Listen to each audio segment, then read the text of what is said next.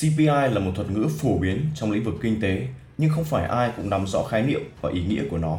Nếu bạn là một trong số đó và đang thắc mắc CPI là gì, ý nghĩa của nó như thế nào, các uh, cách tính chỉ số CPI ra sao, hãy cùng Otis Report tìm hiểu thuật ngữ này qua postcard lần này của chúng tôi. Chỉ số giá tiêu dùng CPI là gì? Câu hỏi thường được đặt ra sau khi bạn bắt gặp thuật ngữ này trên các chương trình tin tức hay là tạp chí kinh tế. CPI là cụm từ viết tắt của thuật ngữ tiếng Anh Consumer Price Index. Đây là một chỉ số phân tích về mức thay đổi hàng hóa giá tiêu dùng. Giá dịch vụ có xu hướng sử dụng của một đối tượng điển hình. Chỉ số này phản ánh sự thay đổi tương đối của à, một loạt các giá cả hàng hóa, dịch vụ trong một khoảng thời gian nhất định. Khi một người tiêu dùng sử dụng các gia dịch vụ và hàng hóa họ sẽ phải bỏ ra một khoản chi phí. Lúc này, CPI được áp dụng tính toán để biểu thị sự biến đổi về chi phí trong tiêu dùng. Chỉ số CPI được tính theo đơn vị là phần trăm. Hàng tháng, thống kê chỉ số CPI sẽ được phát hành với việc tăng hoặc là giảm bất thường của chỉ số này sẽ gây nên những biến động lớn trong thị trường tài chính. Bởi lẽ nó là một trong những chỉ số cơ bản và quan trọng nhất của nền kinh tế. CPI đo lường chi phí trong các lĩnh vực nào để có thể hiểu sâu và tường tận về khái niệm CPI, bạn cần biết về các lĩnh vực mà chỉ số tiêu dùng CPI đo lường. Thông thường thì tất cả các lĩnh vực kinh tế đều có thể nghiên cứu đo lường CPI. À, một số nhóm điển hình như là nhóm lĩnh vực thực phẩm và đồ uống, nhóm lĩnh vực dịch vụ y tế, nhóm lĩnh vực giáo dục và truyền thông, nhóm lĩnh vực giải trí, à, bất động sản, hàng hóa và phương tiện vận chuyển, vân vân. Vậy thì ý nghĩa của chỉ số giá tiêu dùng CPI là gì? CPI là gì? Nó giống như là một thước đo tương đối cho sự biến đổi về giá cả hàng hóa và các dịch vụ của một đối tượng tiêu dùng điển hình. Chính vì vậy mà CPI được các chuyên gia kinh tế áp dụng để theo dõi sự thay đổi tương đối trong chi phí sinh hoạt ở một khu vực trong một khoảng thời gian nhất định. Ví dụ khi mà CPI tăng, đồng nghĩa với việc giá cả trung bình của các sản phẩm hàng hóa trên thị trường, các dịch vụ phục vụ đời sống sinh hoạt của khu vực đó cũng sẽ tăng. Khi chỉ số tiêu dùng CPI giảm, có nghĩa là giá cả của các sản phẩm và dịch vụ cũng sẽ giảm. Bên cạnh đó thì chỉ số tiêu dùng còn liên quan mật thiết đến tình trạng lạm phát hoặc là giảm phát của nền kinh tế như chúng tôi đã nhắc ở số podcast trước. Bởi vậy, chỉ số CPI vô cùng quan trọng. Nó có thể gây ảnh hưởng tới cả một nền kinh tế rộng lớn. Vậy thì tác động của CPI đến nền kinh tế ra sao? Khi chỉ số CPI tăng cao đồng nghĩa với việc giá cả của các à, sản phẩm hàng hóa tiêu dùng cùng với các giá trị dịch vụ cũng sẽ tăng cao. Như vậy, mỗi cá nhân trong cộng đồng sẽ phải bỏ ra mức chi phí cao hơn để phục vụ các nhu cầu trong cuộc sống. Nếu như thu nhập không tăng theo đời sống gia đình sẽ gặp rất là nhiều khó khăn. Ngược lại, nếu chỉ số CPI giảm xuống thấp, con người chỉ cần bỏ ra mức chi phí thấp để mua nhu yếu phẩm và các dịch vụ tiện ích. Bởi vậy mà chất lượng cuộc sống được nâng cao hơn.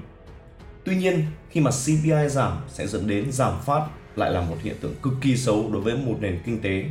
Trong trường hợp này thì các doanh nghiệp sẽ phải chịu tổn thất đầu tiên khi mà giá cả thị trường xuống thấp mà có thể chi phí đầu vào không giảm dẫn đến hàng loạt những cái vấn đề như là lợi nhuận doanh nghiệp giảm, phá sản, thất nghiệp triển biên, vân vân. CPI cũng là cơ sở để chính phủ của các quốc gia điều chỉnh về giá cả, ổn định thị trường, tránh tình trạng lạm phát. Thông qua chỉ số CPI, các quyết định về chế độ phúc lợi, an sinh xã hội tăng lương sẽ được chính phủ điều chỉnh kịp thời. Vậy thì hạn chế của chỉ số CPI như thế nào? Sau khi đã nắm rõ khái niệm CPI là gì, hiểu được ý nghĩa và tầm quan trọng của chỉ số giá tiêu dùng, thấy được hàng loạt những lợi ích của chỉ số CPI đem lại, bạn có tự hỏi chỉ số tiêu dùng CPI có những hạn chế nào không? Trên thực tế, chỉ số tiêu dùng CPI tồn tại khá là nhiều hạn chế. Đầu tiên, vì chỉ sử dụng dữ liệu của một giỏ hàng cố định CPI không phản ánh thực tế sát với các sản phẩm mới. Trong trường hợp các sản phẩm mới tạo ra sức hút và có lượng tiêu thụ lớn, chỉ số đo lường CPI sẽ thiếu hụt sự chính xác. Bởi vậy mà chỉ số CPI mang tính chất chỉ là tương đối. Chỉ số tiêu dùng CPI cũng không phản ánh được những thay đổi về chất lượng hàng hóa.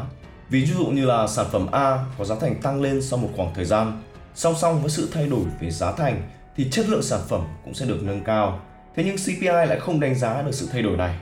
Tiếp đến, chỉ số giá tiêu dùng có một hạn chế khá lớn khi mà không thể bao quát được thói quen tiêu dùng hàng hóa của một khu vực nông thôn, chủ yếu tập trung vào khu vực thành thị xu hướng tiêu dùng của hai khu vực này lại hoàn toàn là khác biệt. CPI không có báo cáo thống kê chi tiết cho từng nhóm dân cư.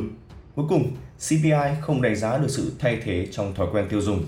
Trên thực tế, người tiêu dùng có xu hướng lựa chọn một sản phẩm tương tự có giá thành hợp lý hơn khi mà sản phẩm tiêu dùng quen thuộc tăng giá.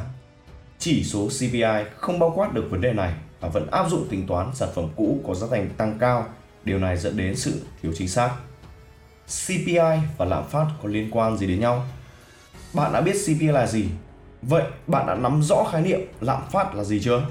Lạm phát là sự mất giá của một loại tiền tệ khi mà mức giá chung của dịch vụ và hàng hóa liên tục tăng cao. Lạm phát sẽ dẫn đến nhiều hệ lụy tiêu cực như là làm mất sự cân đối uh, cung cầu hàng hóa trên thị trường, ảnh hưởng trực tiếp đến chất lượng đời sống xã hội. Vậy thì chỉ số CPI và lạm phát có liên quan gì đến nhau? CPI chính là thước đo hữu ích nhất để có thể đánh giá khả năng xảy ra lạm phát của một nền kinh tế. Sự biến động của chỉ số CPI là một trong những yếu tố dẫn tới lạm phát hoặc là giảm phát và bất kể là trong trường hợp nào nền kinh tế cũng sẽ chịu ảnh hưởng của lạm phát hoặc là giảm phát đều đối mặt với nguy cơ suy thoái. Tuy nhiên, sử dụng chỉ số CPI để tính toán tỷ lệ lạm phát vẫn tồn tại các hạn chế. À, vì thế mà tỷ lệ lạm phát còn được áp dụng những cách tính khác, điển hình như là cách tính lạm phát chỉ số giảm giá GDP, chỉ số giảm giá sản xuất PPI, chỉ số giá tiêu dùng CIP, chỉ số giá tiêu dùng CPI của Việt Nam năm 2021. Theo như sự chia sẻ của vụ trưởng vụ thống kê Tổng cục Thuế bà Nguyễn Thu Oanh, năm 2021 Việt Nam có chỉ số giá tiêu dùng bình quân tăng 1,84%. Đây là một mức tăng trưởng khiêm tốn nhất kể từ năm 2016 cho tới nay. Nguyên nhân dẫn tới chỉ số giá tiêu dùng CPI của năm 2021 có mức tăng thấp hơn so với những cái năm trước là do ảnh hưởng nặng nề từ dịch bệnh Covid-19 gây nên. Theo thống kê thì cũng có tổng à, cộng là 7 nhóm hàng hóa và dịch vụ với à, chỉ số CPI tăng và 4 nhóm có chỉ số CPI giảm trong 2021. Trong đó nhóm hàng hóa tăng cao nhất nhóm đó chính là nhóm may mặc với 0,22%, nhóm giao thông có chỉ số CPI giảm nhiều nhất năm 2021 với 1,71%. Ảnh hưởng từ dịch bệnh khiến nhu cầu tiêu thụ các sản phẩm và dịch vụ của người dân giảm xuống. Đây là lý do chính dẫn tới chỉ số CPI có mức tăng trưởng thấp trong những năm qua. Bên cạnh đó, với chính sách hỗ trợ của chính phủ đối với những người gặp khó khăn trong uh, dịch bệnh, việc miễn giảm học phí cho một số địa phương, hỗ trợ giảm tiền điện trong mùa dịch cũng là nguyên nhân kìm hãm mức tăng của chỉ số CPI. Vậy kết luận, chỉ số CPI đóng góp một vai trò quan trọng trong một nền kinh tế. Nó có thể ảnh hưởng trực tiếp đến chất lượng cuộc sống của mỗi chúng ta.